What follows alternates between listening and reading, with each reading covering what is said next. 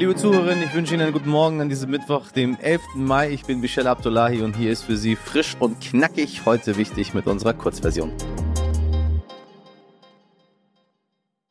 Zuerst für Sie das Wichtigste in aller Kürze. Diese Opfer könnten wir sein, sagte gestern die Bundesaußenministerin Annalena Baerbock, sehr treffend bei ihrem Besuch im ukrainischen Butscha. Sie traf ihren ukrainischen Amtskollegen Dimitro Kuleba und forderte die Aufklärung der dortigen Kriegsverbrechen. Russische Soldaten sollen in dem Vorort von Kiew Massengräber hinterlassen haben, hunderte ermordete Zivilistinnen und viele Menschen, die gefoltert wurden. Was viele Wetterexpertinnen für nahezu unmöglich gehalten haben, könnte jetzt doch schneller eintreten als gedacht. Die weltweite Erwärmung könnte die 1,5 Grad überschreiten. Sie erinnern sich genau das, wovor Klimaaktivistinnen und Fachleuten seit Jahren warnen und das, was eigentlich laut des berühmt-berüchtigten Pariser Abkommens von 2015 verhindert werden sollte. Tja, jetzt rechnen ExpertInnen der Vereinten Nationen mit einem neuen Hitzerekordjahr bis zum Jahre 2026. Ein Spiegelbild der gesellschaftlichen Konflikte nannte die Bundesinnenministerin Nancy Faeser gestern die Anzahl an politisch motivierten Straftaten im vergangenen Jahr. Laut der am Dienstag vorgestellten Kriminalstatistik gab es ganze 23 Prozent mehr davon als im Vorjahr.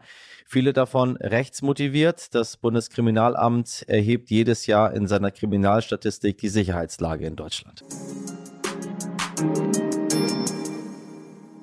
China fährt bis heute eine Zero-Covid-Strategie. Das heißt, die Zahl der Corona-Fälle soll so niedrig wie nur möglich sein. Falls es irgendwo Ausbrüche gibt, werden ganze Städte radikal abgeriegelt. Wir sprechen von wirklichen Lockdowns, liebe Hörerinnen. Die Leute durften zum Teil über Wochen nicht mal zum Einkaufen ihre Wohnung verlassen. Peking beispielsweise meldete am Montag 49 Corona-Fälle in einer Stadt mit rund 22 Millionen EinwohnerInnen. Und die Regierung reagiert mit weiteren Einschränkungen. Der China-Experte Frank Sieren lebt seit etwa 30 Jahren in Peking. Sie kennen ihn vielleicht aus der Folge 265, in der er uns die Position Chinas zum Krieg in der Ukraine erklärt. Nun darf ich den Kolumnisten und Journalisten wieder bei mir begrüßen und er berichtet, dass sich in China langsam Widerstand regt gegen die strenge Corona-Politik der Regierung. Herr Sieren, ich grüße Sie. Hallo, freut mich. So, wir äh, lockern in Hamburg als letztes Bundesland die Corona-Maßnahmen. Das heißt, äh, auch hier fallen die Masken. In Shanghai haben wir gesehen, sieht es gänzlich anders aus. Eine äh, mehr als 20 Millionen Metropole ist komplett abgeriegelt und in Isolation. Und bei Ihnen in Peking geht es jetzt auch so langsam los. Was ist momentan die Corona-Lage in China? Da, wo alles begonnen hat. Na, die, die Lage ist eigentlich, dass man ähm, zwei Jahre ganz gut gefahren ist mit der Strategie, das Land von der Außenwelt abzuschließen. Ähm, 95, 98 Prozent der, der Menschen konnten in diesen zwei Jahren normal leben. Für, ich sage mal, fünf Prozent oder weniger hat es alternierend schwierige Zeiten gegeben. Die waren dann drei, vier Wochen im Lockdown. Das waren aber sehr beschränkte Zeiten und es waren immer andere.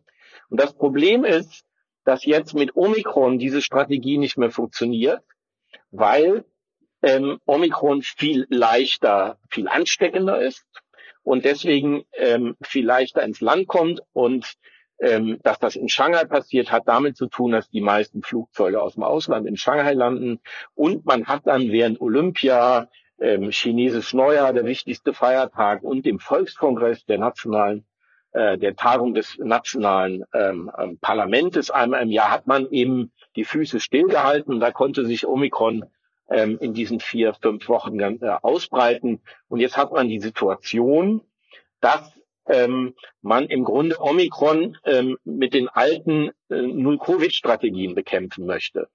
Und das führt zu absurden Entwicklungen, nämlich dass in den Messehallen in Pudong in Shanghai 30.000 Menschen, die äh, Omikron positiv getestet sind, aber kerngesund sind, gar keine Symptome zeigen, dort eingefärscht werden auf irgendwelchen Pritschen. Es gibt nicht genug Toiletten.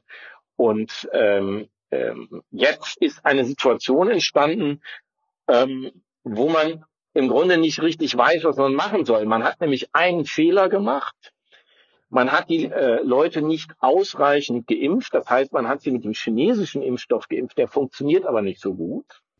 Ja. Und hat jetzt die Situation, dass man ähm, herausgefunden hat, auch in Hongkong und an anderen Plätzen, dass so ungeimpfte Alte dann doch ziemlich krank werden können, äh, wenn sie an Omi wenn sie von äh, Omikron infiziert sind.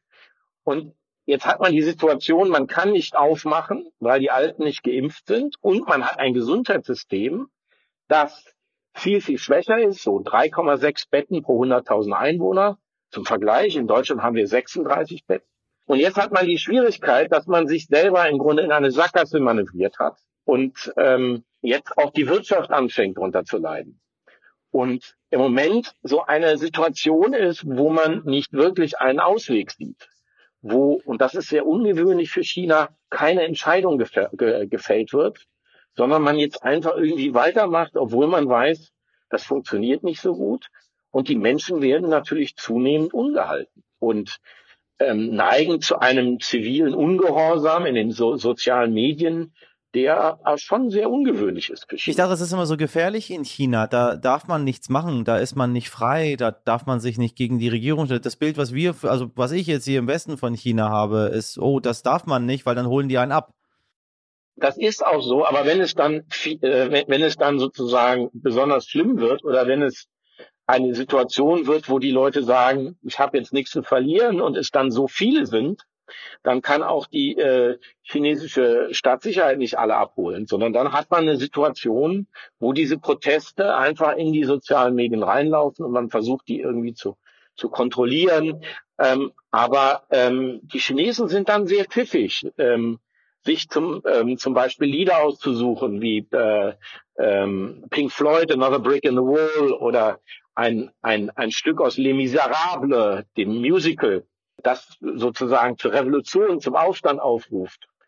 Das aber erstmal harmlos ist und wo die Zensoren natürlich eine Weile brauchen, bis sie verstanden haben, ähm, um was es da geht. Und ähm, das ist eine sehr ungewöhnliche Situation, wo man merkt, es kommt jetzt an einen Punkt, wo die Bevölkerung sagt, Freunde, so geht's nicht weiter. Danke Ihnen sehr für das Gespräch, Herr Siren. Sehr gerne. Ohren auf.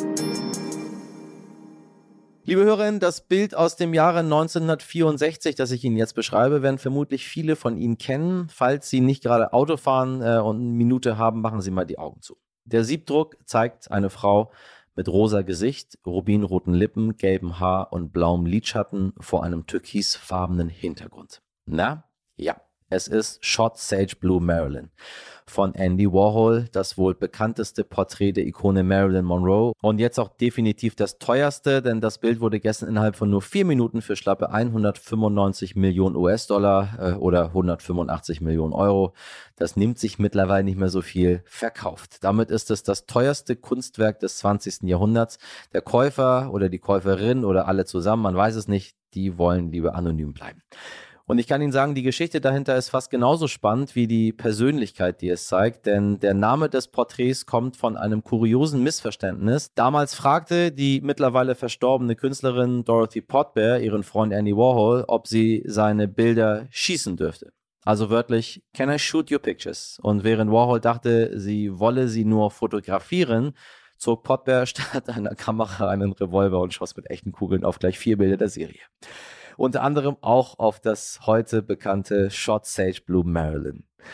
Aber genug kultiviertes Kunstklugscheißerwissen. Eine gute Sache hat die Versteigerung am Ende nämlich noch. Der gesamte Erlös der Auktion, und das waren immerhin 317 Millionen US-Dollar, soll an Hilfsprojekte für Kinder gespendet werden. Mal zur Abwechslung, sehr vernünftig. Und zehn Minuten später war es das schon wieder mit der Kurzversion von heute wichtig. Um noch mehr Details zum Thema China und Corona mitzubekommen, empfehle ich Ihnen sehr aus tiefem Herzen unsere Langversion. Das ist quasi vielleicht leider auch ein Blick in unsere Zukunft. Ähm, schreiben Sie uns gerne, wie Ihnen die Folge gefallen hat. Alles an heute wichtig at stern.de. Wir hören uns morgen wieder, wie gewohnt ab 5 Uhr. Ich wünsche Ihnen einen schönen Mittwoch. Machen Sie was draus. Ihr Michel Abdullahi.